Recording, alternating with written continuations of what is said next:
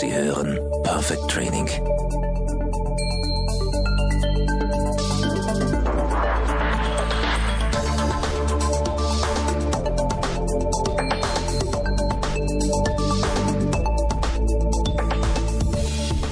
Wirksam kritisieren.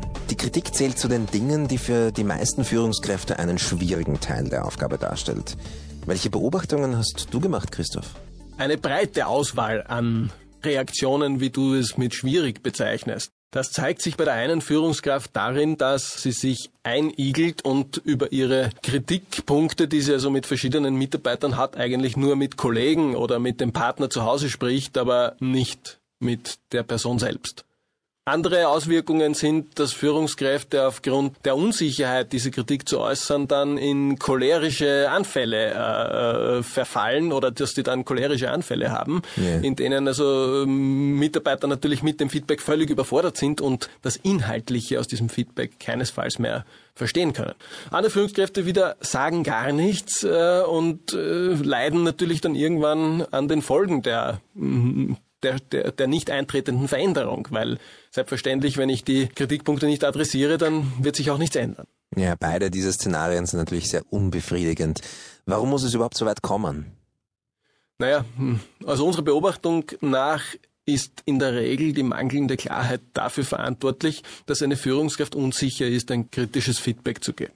Mangelnde Klarheit bedeutet, dass die Führungskraft eigentlich nicht präzise weiß, was sie von ihrem Mitarbeiter erwartet und auch insgeheim weiß, dass sie diese Erwartung auch nie ausgesprochen hat. Zumindest nicht in der Deutlichkeit, dass sie sich darauf berufen könnte. Ein weiterer Punkt ist Unmittelbarkeit. Unmittelbarkeit ist eine unabdingbare Voraussetzung für ein wirksames Feedback.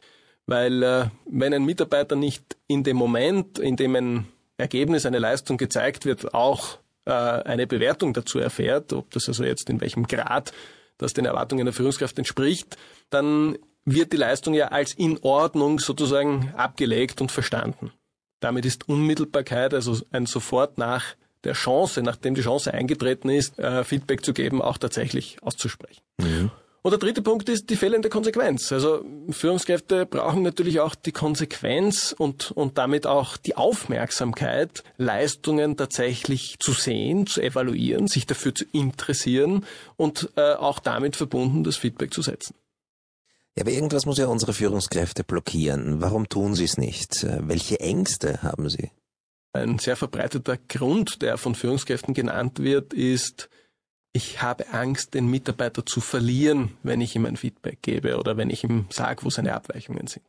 Und an dieser Stelle, Christoph, können wir auch eine Illusion für alle unsere anspruchsvollen Führungskräfte ausräumen. Mitarbeiter wird man mit Schonen verlieren und nicht mit Fordern. Also alle Beispiele, die ich miterleben durfte in meiner Beratungszeit und in allen Unternehmen, die wir beraten durften, heißt, wenn wir begonnen haben, die Mitarbeiter zu schonen, aus Angst, sie zu verlieren, waren sie am schnellsten weg.